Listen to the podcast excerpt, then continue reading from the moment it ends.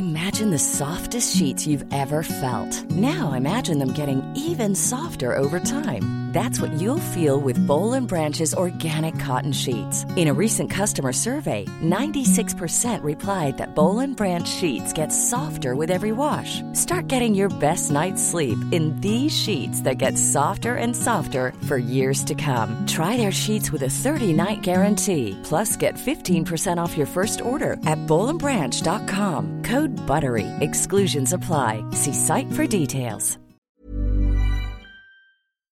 Hello, Sine.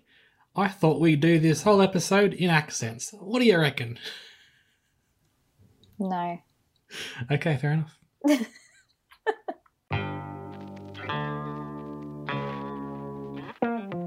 Hello there, welcome to I Only Like You in Movies. I'm here, my name's Lonnie. I'm with Sine. How you doing, Sine? Hello, and well, thank you. We've seen Cruella this week. And you know what, Sine? We haven't talked about this yet. On the count of three, let's both say if we liked it or not. Okay? Okay. One, two, three. Kinda? I liked it. Oh, Okay, cool. okay. and let's do the rest of the episode talking at the same time. All right. no, No. what? no. Yep. We're not doing this. Oh, joke. okay. We're not doing this joke. okay, okay. Fair enough. I've had two jokes already, both silly. Um, Cruella. It is obviously based on 101 Dalmatians. It's a prequel, and it's kind of in the, in the same vein as some of the recent Disney live actions where it's like a reimagining and it's about the villain. And I think it might be one of the best ones. What do you reckon, Snake? I mean, sure, but it's not. That's not doing this film any favors if you're putting it up against the new Lion King. True. You know. Maleficent, etc. Yeah. Um, okay, what's it about, Snake? What could you explain the story to us all? It's a prequel. It's it's Cruella's origin story essentially, Mhm. and what's the origin story? She's an orph. She was an orphan, and then she becomes a fashion person. Yeah, it becomes like a street urchin, and then like a. Works in a fashion house, and then you, you don't seem excited about this one, Snake. I thought you were going to be in love with it. well, I have mixed feelings. Oh, okay. Okay, if you haven't watched it, I would recommend it. And now let's do spoilers. Cool. I don't think the dramatic moments worked. oh, okay. I do don't think like when she goes to the dinner thing and she has a Mm. dress that she like sets on fire and is really cool and Mm, finds mm. out that Emma Thompson killed her mother. And then they get in the car, I steal a car, and Jasper and Horace are in the car, and then they drive, and then they get out, and she's like, She killed my mother. And then we cut to her in bed. It's like that scene screams to me of studio interference. Because if you cut that scene out and just had her going from the party to waking up in bed and saying, I need to get revenge, we know, we understand that. We're clever audience people. It screams to me of a studio going, hmm, the audience isn't quite going to get that, so we need to put a scene in there, and them going, fine, we'll refilm the scene. And blah, blah, blah. If you can cut a scene out of your film and it still works without it, that means it's not necessary. And there are a few moments like that that I just didn't, I didn't buy the drama. I think the comedy worked really well. And the one dramatic moment that worked really well is when Emma's at the fountain towards the end and she's having a conversation to her mother who wasn't her mother. That worked. But the other things were very like cringy. Did you not get that? Yeah, you're right. There was a lot more talking to a fountain than I expected. but I liked it. Um, yeah, that scene in particular was very good. That's like, that's the scene that goes to the Oscars, you know, nomination. Um, I, I thought it was kind of nice and bit offbeat and quite dark, a lot darker than I thought it was going to be. I liked that. I thought it was very um, interesting in that sense, and I, I liked how it, yeah, set up this this big rivalry between, you know, one of those classic. Um, apparently, fashion designers always getting in these fights. if you believe movies where it's all about who can make the best dress, I think most people out there are like, oh, there's a new dress out. Okay, cool. They don't really get that invested in in these fights, but it seems very important to people who are part of it. Hmm. But you're saying the dramatic moments didn't work for you. I, I, I didn't mind them. I was, you know, I guess I was, yeah. Well, I wasn't bothered by them, so I guess they worked for me. Hmm. Were, you- were you expecting more, or what are you?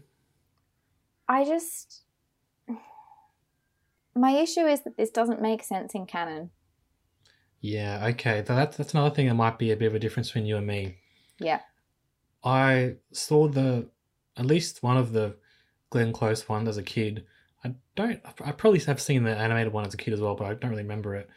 Um, and so when I was watching this, I wasn't comparing it to what's happened before or trying to to make it all work in my head. Which I think you've just recently watched them, haven't you? So I did recently watch the animated 101 Dalmatians, yes. Mm. But And even you would have a, and you'd know more about the other ones too, wouldn't you? You'd have a bit of a I've seen them, yeah. but I yeah. wasn't I wasn't comparing them in my head. But we know that in 101 Dalmatians, Cruella de Vil wants to kill the animals to make a coat. That's like the Mm. basic premise, right? Kill the Dalmatians Mhm. to make a coat. It is established in this film that she would never kill the dogs. She even says, I wouldn't do that. I would never do that. So you've created empathy for a villain, right? Which is great for an origin story. But that doesn't work as a prequel, which is what you're doing. How does she get from saying, I would never kill the dogs, I would never make a fur coat of them, um, that's not me, no, I'm a bit crazy, but I'm not that crazy, to wanting to do that? It a doesn't. It's a sequel, Sine. That's going to happen. Yeah, but it doesn't. It doesn't fit. Like it doesn't. But also, it could not, instead of just being a sequel, it might be more of a reimagining. I didn't mind the sort of illusion in the film that she, like the press, sort of ran with the story that she had killed the, the dogs for a coat and that she was this awful criminal and she maybe sort of went along with it just Yeah. for the for the buzz. I get that, but she literally says, "I would never do that," and then we know that that's what she tries to do in Yeah. the future. Well, maybe she hates them after a while. I know she. Yeah, I think there is potential there for the sequel to go more into that territory. But I understand what you mean. I just like, feel like the whole film's worked to make her empathetic, to make me feel sorry for her, but then, Yeah. without having by by shortchanging who she is as a character. yeah, and without having any like I felt like I think I felt like this with the Star Wars movies, with Solo, Mm. with Rogue One, whatever. They're all well and good, but we have an end goal, guys. Like we all know where we're heading. We know that Star Wars happened, so you have to at least line up your end to fit that somehow. Mm.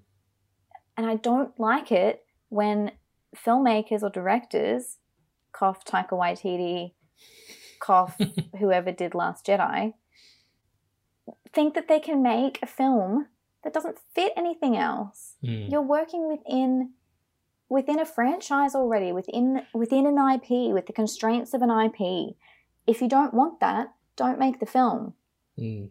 The the creativity here is how you get to that point in an interesting way because we already know the end goal, right? We know what's going to happen. So how do you take us on this journey before then to get us there in the most interesting way?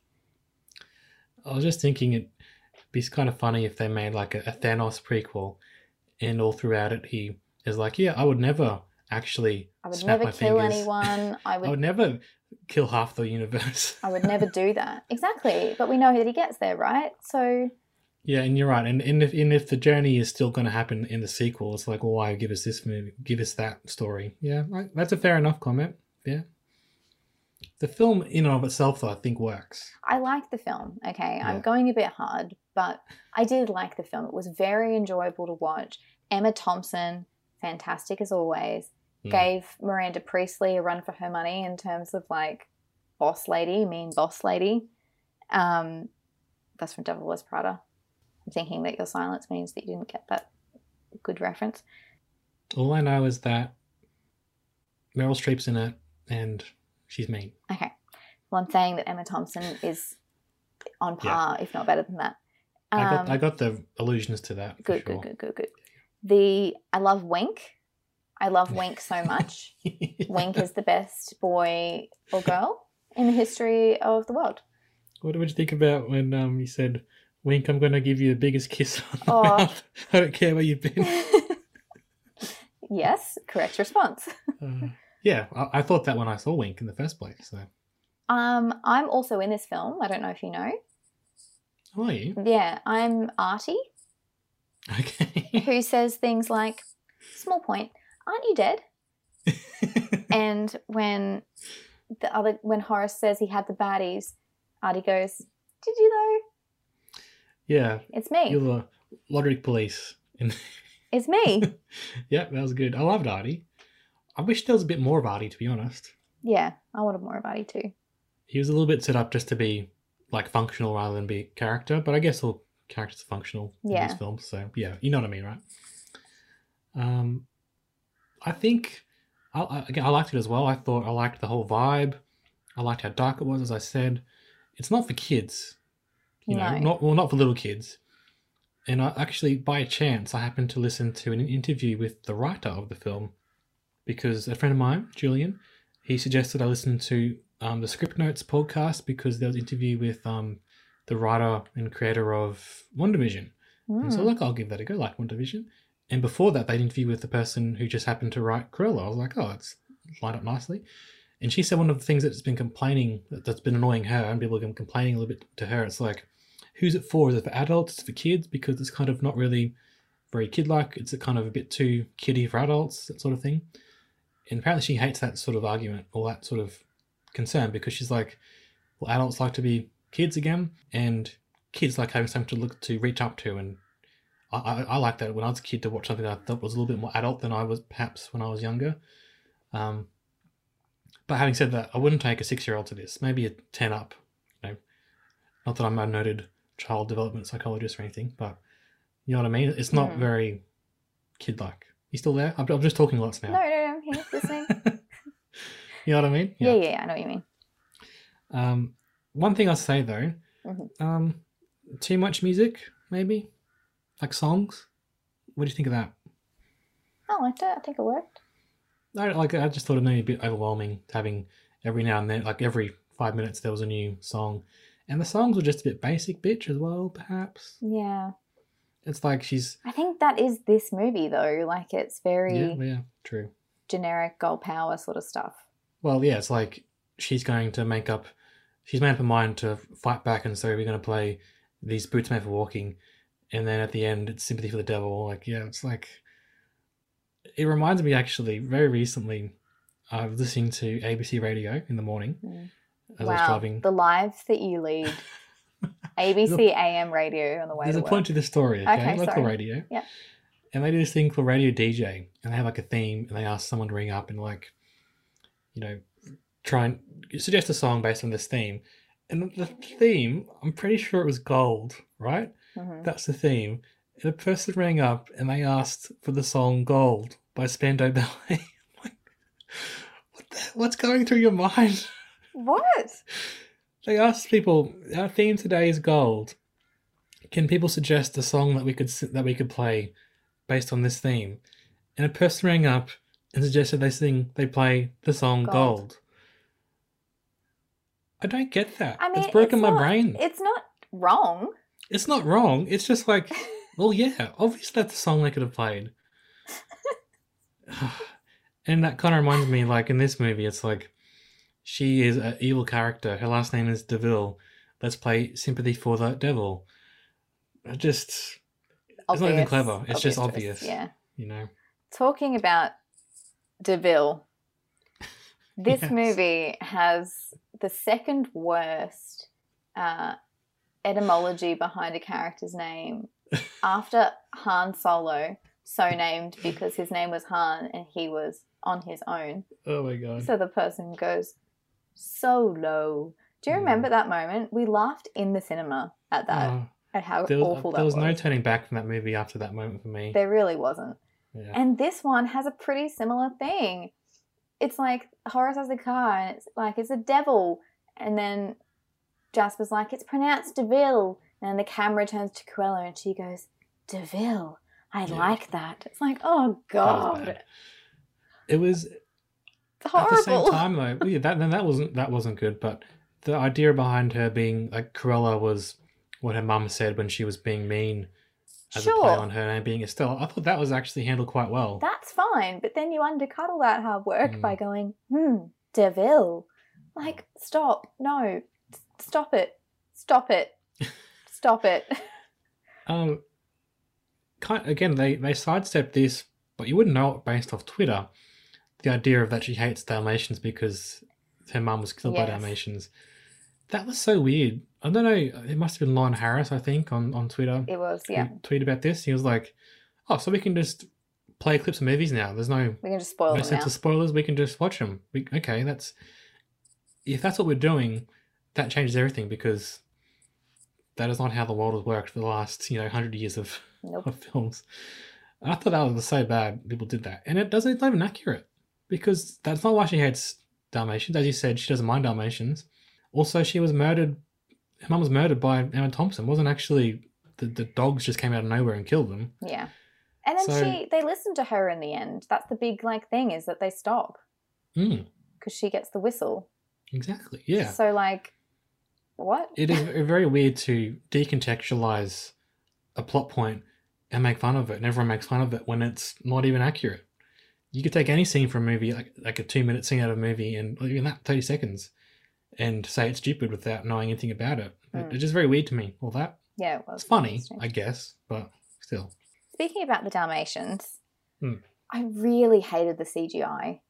And it's annoying because, like, Dalmatians are beautiful. All dogs are beautiful. All cats are beautiful. And they're not cruel. And I love them all. Mm. So you have to CGI, like, snarling teeth and drool and, like, change the Hmm. shape of their faces. And I'm like, why? Why did we have to do that? Even, like, the other dogs were the dog that she has in the beginning. Sorry, what's her dog's name? Buddy? Buddy, I believe. Yeah. Yeah. He was CGI at certain parts, like when she was Mm. rolling out of the car and stuff, it switched from a real dog to a CGI dog, and it was really poor CGI. And I don't know, I just like, why? You've got a real dog's Mm. body and then this really obvious, like almost cartoon mouth. because you can't get a dog to like snarl and be aggressive on command Mm. like that, you know? I don't know, I just didn't think it was necessary and it was just, it didn't work for me. It was very much um, uncanny valley with the dogs, wasn't it? Yes. they were like I on one level I could appreciate how good the CGI was, but because I was appreciating how good the CGI was, it meant that I recognized it and was taken out of the film for a little bit. Yeah. So yeah, it's a bit like that one. We didn't ever saw it, but we saw the trailer about um what's his name? Harrison Ford and the dog go through the mountains or something. Oh my god, yes. And the, the dog The is dog. so CGI. Oh my god, the whole film was like around this dog, and the dog's the dog's not real. Yeah. Put a, put a real dog in. Do it like Yeah. um Turner and Hooch, like have an Hmm. actual dog. Yeah, and I, I get the I I like the idea of not using a real dog because there might be an, a dangerous situation, but yeah, maybe just yeah, use CGI to tidy up the edges if it's still not good enough for a whole movie, you know. Yeah, I don't know. I, I didn't like it. Um, what did you like the other live action ones from the nineties, the movies? The Hundred and One Dalmatians movies. I mean. yeah, I watched a lot. Fun fact, everyone. Um, that movie is the sole reason why my dad hates Glenn Close. And also Meryl Streep because he thinks they're the same person, and then I remind him that Meryl Streep is the didn't play Cruella, and he's like, "Oh, okay, not her then." but he still hates her anyway. I think because he gets confused. Does does he hate her because the character was so evil? I don't right? know. I don't actually know. He just always hated Glenn Close because of that movie. And Well, then to the what? point where he hated Meryl, and I was like, they're not the same person. Well, I have sympathy with your dad because I saw it as a kid, and because she's so evil, I had similar feelings. It took me a while, you know, grab a bit more to realize, oh yeah, she's not actually evil herself; she's an actor. She's playing a role. Yeah, but it did. It had that that much of an impact on me that because she was so good at so being evil. I think that's probably why I haven't gone back to watch them as an adult because Mm. you know residual childhood fear of her. Interesting Having you say that. that- because rewatching 101 Dalmatians with her in it, I'm still all those feelings come back of being terrified by her. Even if the evil queen in Snow White that I was rewatching, I was like, Mm. oh god, she's going to appear at the window. oh my god, like it's so hard to not be taken back to. Oh, yeah, It's that those memories that formed when you were so little, you know. I agree. Imagine the softest sheets you've ever felt. Now imagine them getting even softer over time. That's what you'll feel with Boll and Branch's organic cotton sheets. In a recent customer survey, 96% replied that Boll and Branch sheets get softer with every wash. Start getting your best night's sleep in these sheets that get softer and softer for years to come. Try their sheets with a 30-night guarantee. Plus, get 15% off your first order at bollandbranch.com. Code BUTTERY. Exclusions apply. See site for details. Hold up. What was that? Boring. No flavor. That was as bad as those leftovers you ate all week. Keke Palmer here, and it's time to say hello to something fresh and guilt-free. Hello Fresh. Jazz up dinner with pecan-crusted chicken or garlic butter shrimp scampi. Now that's music to my mouth. Hello Fresh. Let's get this dinner party started. Discover all the delicious possibilities at hellofresh.com. Um, having said that, though, watching this one, Cruella's sexy. So I'm conflicted tonight. Oh, Like, I'm scared, but now she's sexy. What do I do? be afraid. Have have that fear fear sexiness. Isn't that a thing? I don't know. You can tell them the story today. Help me. but um, I don't. I don't mean to objectify anyone, but the costuming and her performance, Emma Stone's performance, that's something else, right? Like, Yeah, we've we've completely like not spoken about how great Emma Stone is in this film. Yeah. Her accent, flawless, mhm. perfect. Not a single line not in character. She perfectly cast.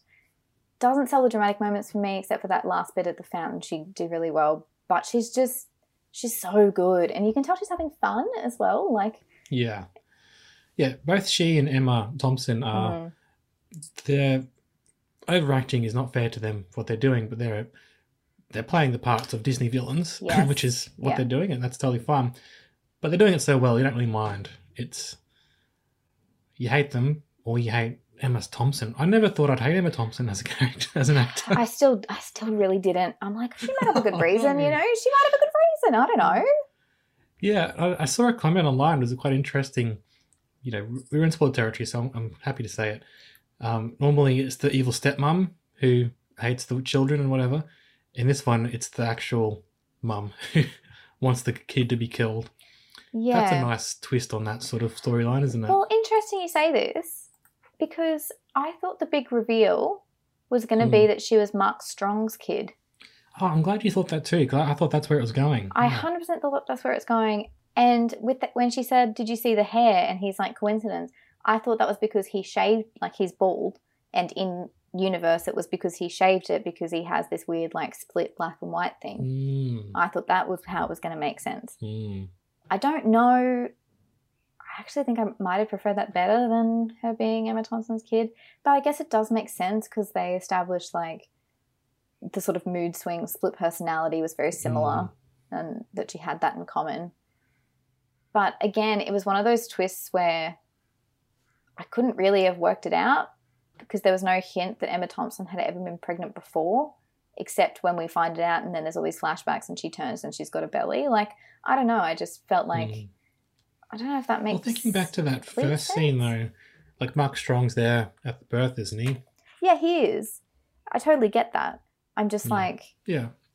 I thought that's where we we're heading, and then we took it, took a sort of, Yeah, worth the rewatch to see if it does but- make sense yeah. in, in universe. I think. Yeah. Um, we should talk about. Like, they were great. You couldn't fault them. Um, the clothing and costuming, like it's it's a bit much to say it's good because obviously it's gonna be good. It's a Disney film and it's about fashion. It has to be good, but it is good. mhm. Um, but talk about some of the other actors. I thought Joel Fry as Jasper was kind of the emotional heart in a way of the film, and the same with Paul Walter Hauser, who I've always liked everything I've seen him in. Well- his Cockney accent maybe isn't the oh, strongest, his but his isn't, but I also supposed to be. I thought it was interesting. They they sort of hinted at a love story between Jasper and Cruella. Did you pick up on that? Or was I- that just me reading into it? No, no, I, I did that, and and our friend Erica, who I saw the film with, also picked up on that. Yeah, I, I thought that was nice to have a little. I don't know. In the animated film, they're just like goons essentially, Mm. But to actually have a relationship with them and to have known them for a long time and grow up together was an interesting take on it. Yeah, I thought Mel, might have been stronger if they pushed that a bit. Maybe he did leave. He, kind of seemed very. He's like, I'm going to leave you, and then Yeah. he's like, No, no, you're not. You're like, oh, I'm not. I guess. oh damn, damn. but he couldn't because yeah. he loved her. You know, he Yeah, wanted to ha- be there for her, even if he didn't agree Mm. with what she was doing. Hmm. I'm Yeah, no, happy. Don't- oh, sorry, you go. I'm just going to say, yeah, the it's not that uncommon for someone to love someone else and see them going down a path and to want to stay there and help them rather than Yeah. just leave them because it's easy for us to sit back and just just leave them. But you know, Yeah, that's not In- in universe, in of real course. life. Yeah. Um, I'm going to make a really bold claim hmm, about one of the actors okay, and about acting in general. okay. So just prepare yourself. I'm going to go Alright, I'm sitting down. All right. I think acting is one of the only professions where you can do a really shit job and still get hired. Who are you talking about? Who do you think I'm talking about? Is it Miss Darling? Yes, Kirby Howell Baptiste? Is that the one you're talking about? it is. Do you know Hmm. why I'm talking about her? Go on. In The Good Place. Her Australian accent is laughable. It's terrible. it's not even British, it's not even Kiwi, it's nothing. Hmm. It's nothing. It's the worst accent anyone has ever done in the history of the universe. People were rightly criticizing her. Then the Hmm. creators came out in defense of her. She cannot do an Australian accent. She did a really bad job on that show. But then she gets this this role. And I feel like if I was a surgeon and I accidentally cut someone's hand off, I probably wouldn't be able to go be a surgeon again. Or if I was a mm. farmer and I sold a bunch of tomatoes that had caterpillars in them, people might not buy my tomatoes again. But in acting, you do a shit accent on a film and they're like, oh, you can have this really high profile role in a movie with Emma Stone and Emma Thompson. Sure, why not? Off you go. Continue on your career. Okay. Actors Fair are in enough. bad movies all the time and they still get hired. There's no repercussions. The only repercussions are like if you were a young female actress in like the early 2000s and you didn't do what Harvey Weinstein wanted wanted you to do and he ruined your career, like Megan Fox or someone like that. You know? But for just doing a bad job on a film, being a bad actor, no, there's none. Is it possible you're taking some of your feelings about the later seasons of Good Place out on Kirby? Yes, it is possible. But that's not what I'm doing. okay. I don't like her act. She's terrible. You see, you know she was terrible in it because we watched it together and you're like, oh, go away, Simone. No one cares about Simone. No one cares about the love story between Chidi and Simone. No one cares. Make her go away. At the same time, though, isn't she quite good in Barry? She's fine, I guess. Hmm. I know what you mean, though. When the accent is particularly egregious to us Australians. They couldn't even get a dialect coach for her. Like, that's a pretty standard thing on a film set. Yeah, but having said that, again, isn't she pretty good in this film? She's great in this film. Okay. I'm just saying yeah. that her career s Hmm. seemingly hasn't been a- Impervious. Yeah. impervious to her terrible performance. Well, maybe that's because Americans don't know what we sound like, so they, they didn't don't mind when she was so bad at the accent. Potentially, I don't know. But you're right. It's a different standard, isn't it? And maybe you can you can pass it off as an acting choice or something. Blame the director when you're doing a bad accent. But yes, it, it was grating for us, wasn't it? And then the setup that they're going to be the the Anita and what's his name Roger. Roger with Perdita and Pongo. Mm. Yeah, so again, that was probably something that if I had a bit more up to date knowledge of the original films, I would have known why Roger was getting so much screen time because I was like, this guy's done nothing. He just left halfway through. I'm like, Didn't okay. you get it when they're like he plays piano? No. Okay. but I, I liked him because um, Kayvan Novak is the one of the vampires in the TV version of What We Do in the Shadows. oh, okay. So I liked him, and yeah, I saw someone quote this that I didn't realize until afterwards, and they were like, one of the things that he says in What We Do in the Shadows is, "This fucking guy." he said it about him. He's like he worked out he was in the film. Oh, This fucking guy. anyway, but in in the movies, is he a, a piano? Is he a songwriter in the original Yeah, movies? he writes the Cruella de Vil song. Ah, Do you not? Lonnie, where have you been? That's the whole point of the opening of the movie. There's Roger and Pongo, and there's Anita and Perdita, right? And then they meet, and then they form a little family, and they have some babies. Hmm. And the whole point is that Cruella's coming over, and he's writing the song because he's right. He's a songwriter, and he writes Corella de Vil. Like that's the song that he writes. Mm. Honestly, Okay, well, blame Glenn Close slash Meryl Streep, okay? Can I talk about one moment that I loved in this film and that actually really surprised me and Okay. worked really well? Mhm. It's when, so there's like a tit for tat thing going on between Cruella and Emma Thompson's character, whose name I can't remember at the moment, Baroness. Baroness, um, with the fashion stuff, right? Mm. And Cruella's trying to, well, Estella at that point is trying to prove herself. hmm When the dresses get locked in the safe and they Mm. open it, and the beads from the dress were moths' eggs, Yeah. Totally took me by surprise. Loved that. I literally like gasped and went, "Oh, that's so cool! Like, what a cool thing Yeah. to do! Like, it really subverted expectations. I didn't see it coming. They set it up a tiny bit where I was like, "Gee, they look a bit like cocoons," but no, mustn't Mm. be because it's a bead thing.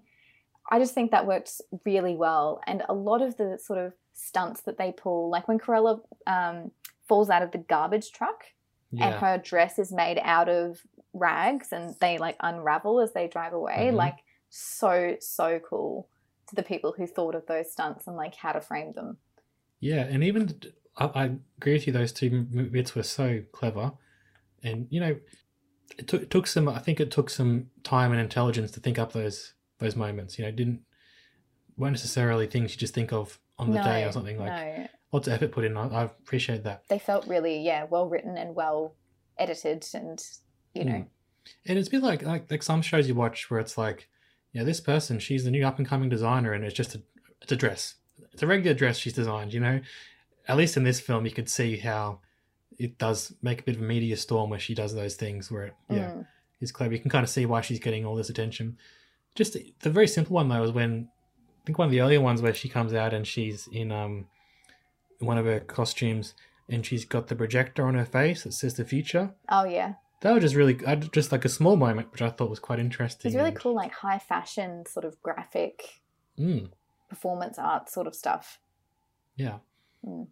Kind of remind me actually of one of the storylines in Emily in Paris. I knew you were gonna say that. I knew- I knew I knew it was coming, and I almost said it, and then I went, "No, don't," because that'll that'll he'll jump on that, and I didn't. You're talking about where they throw the paint on her. yeah, that, that Yeah. was act- it actually makes sense to me to raise this one actually. Actually, because, yeah, you know what? I'll give you this. It, it is relevant to what we're talking about, at least. Because there was a plot point where they had two warring fashion designers, and Emily Mhm. is being the design, like the marketing for one of them, and yeah, she gets she gets thrown the paint over her dress, and then she becomes She's of course, modeling she's in a the middle of it dress. all. She's Yeah. for some reason because that's what our only one- marketing Yeah. executives do is turn into models, and then she gets paint, you know, Mm. poured all over the dress, and Mm. yes, and there, there's there's two sort of younger artists slash designers who are coming up against the older guys who she's trying to represent. And yeah, I'm I'm I'm not saying they copied Emily in Paris, but it's possible that there are some illusions there. You know, how long was this film in the works for? it's like 2013 apparently. yeah, so I don't I don't know that there's a lot of inspiration Yeah. we're getting from Emily You know. Paris, but you know, well, well, probably not Mm, though. Hey, maybe. well, possibly. no. Well, Okay. Did you watch this on Disney Plus today? I did not. I took exception to the fact that it was going to cost me forty five dollars to watch it on Mm. Disney Plus, and found a cheap ticket right when cinemas were opening again, so I could get in and get out. Were you like banging on the door? Let me in. Please, this I is all I want. That's me. But you, Yeah, I was wondering to if- pay the Disney fee, and then you pay an extra twenty five dollars to watch it. Yeah. No, no, Yeah. no. No. You guys are a billion dollar company. You do not need twenty five dollars from me. Hmm. Just let me watch the freaking show. Anyway, Um, that, that's fine. I was wondering what the experience would have been like watching it at home. Is very different to watching it at the cinema. Mm. Um, I think uh, there's a dissertation in that if anyone's like doing their PhD Mm. on the cinema experience versus the at home rental Well, system. yeah, I remember lectures at uni of like one particular who was like, when I go to see a film at the cinema, I put everything away, I focus, Mhm. I'm there to watch it, I'm there to go out with friends afterwards and have dinner and, and talk about it and get into really, you know, get stuck into it. If I'm at home, I'll stop it, I'll be on my phone, I'm not going to watch it properly. Mm. So if someone rings, like, if I get a message, I'll look at the message, like, so of course you're not watching it in the same context. And I think that's probably why people thought they could share the video on Twitter because Maybe. Everyone's already seen it. It's available at Yeah. home. So if you haven't seen it, it's your fault. That kind of thing. and like if it's on your phone, it's content. Mm, But like if, if someone went to the cinema and filmed that and then distributed it, that's illegal. that's illegal. Yeah, but it's on your phone already. It's just like everything else I watch, I can share. Yeah, Mm. interesting concept. Mm. I think that's also like traditionally, culturally, we get dressed up to go to the theatre, and it would be Mm. like a, a, a special sort of outing. And I don't get dressed up to go to the theatre, but I'm, you know, I'm not in tracksuit pants and a pajama top.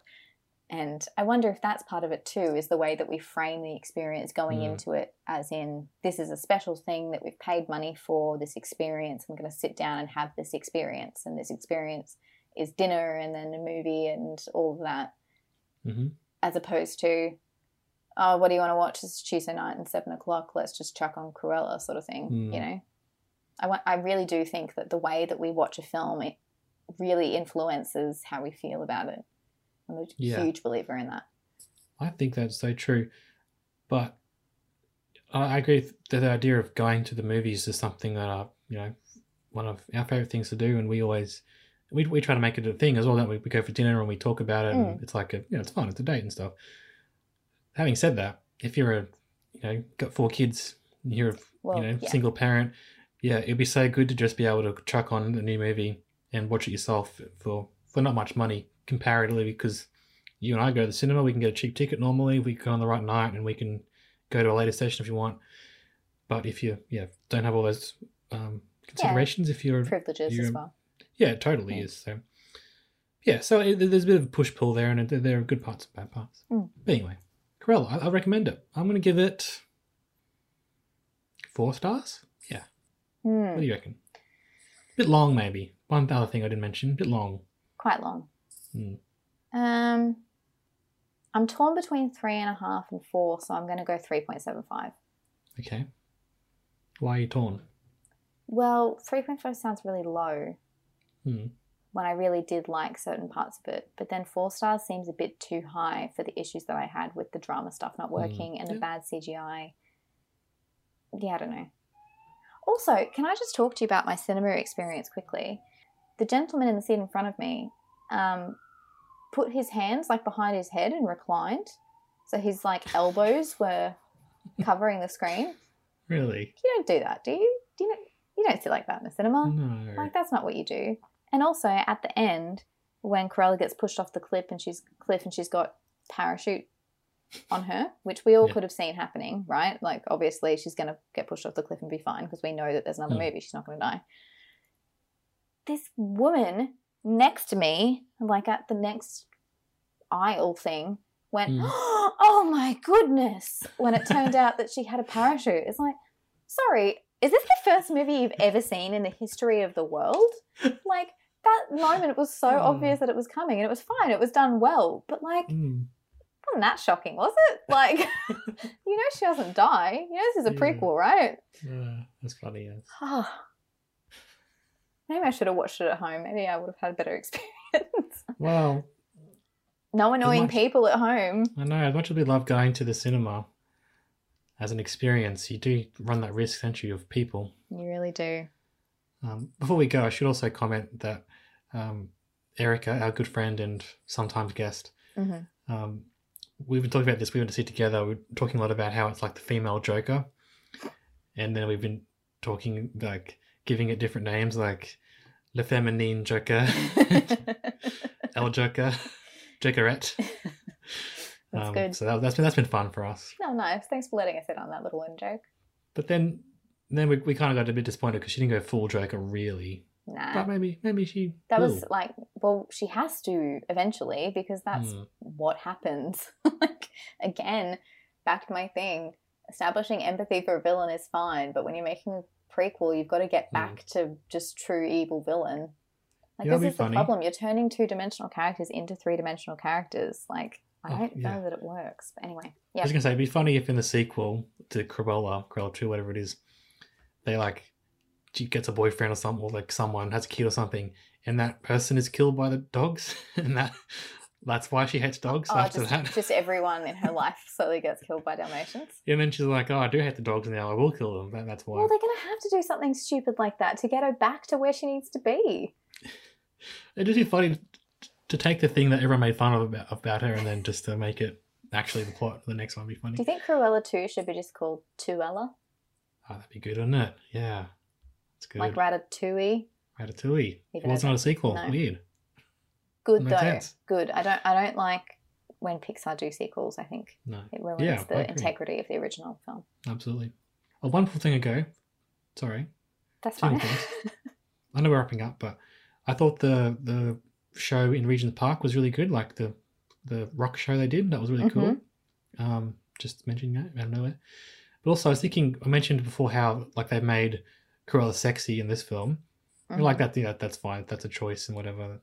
It's a movie star, of course they're gonna be sexy. I was thinking about what they might do for like Hunchback of Notre Dame, where they put like Oh. Andrew Scott as the guy, maybe as Frollo. Was it Frollo the guy? Yeah. yeah. I mean, I wouldn't mind that. I mean, I know you. would- I know you wouldn't. you wouldn't mind that. he's just going to break my heart though. So what's the point? Yeah. This is like yeah, other famous Disney villains. They should make them all. I guess they did. I know it wasn't Disney, but they did. Like, it wasn't Captain Hook, was he? He was. But Hugh Jackman was in a Peter Pan movie. Like, Yeah. it's, it's it's an option, but it is weird to make them. Yes, the sexiness was part of her character. wasn't just that she happened to be an attractive actor to play Cruella. You know what yeah, I mean? Yeah, I think Cruella the character has always been very glamorous. You know, she's Vampy, fur, yeah. fur coats and has the cigarette on the cigarette holder, Mm. and like that's part of her character. I yeah. don't think it's yeah. But yeah, it'd be interesting to apply that to other villains if they do this in the future. I guess like Angelina playing Maleficent was like that too. Yeah, yeah, But Maleficent sure. was very like Maleficent was conventionally attractive. Yeah, I Hmm. guess so. Interesting. Anyway, I- I'd like to see a sexy Andrew Scott Frollo as well. I probably would see that live action just because I love that movie so much. But you know, Yeah. Anyway, wrapping up. yep. See you later. Hi. Uh, thank you very much for listening, and also we're on all the socials. Get in touch with us and uh, tell your friends if you like our podcast. Thank you. That'd be great. All right, see you later. Oh God. No. Poor blimey. No. Are you done? I'm done.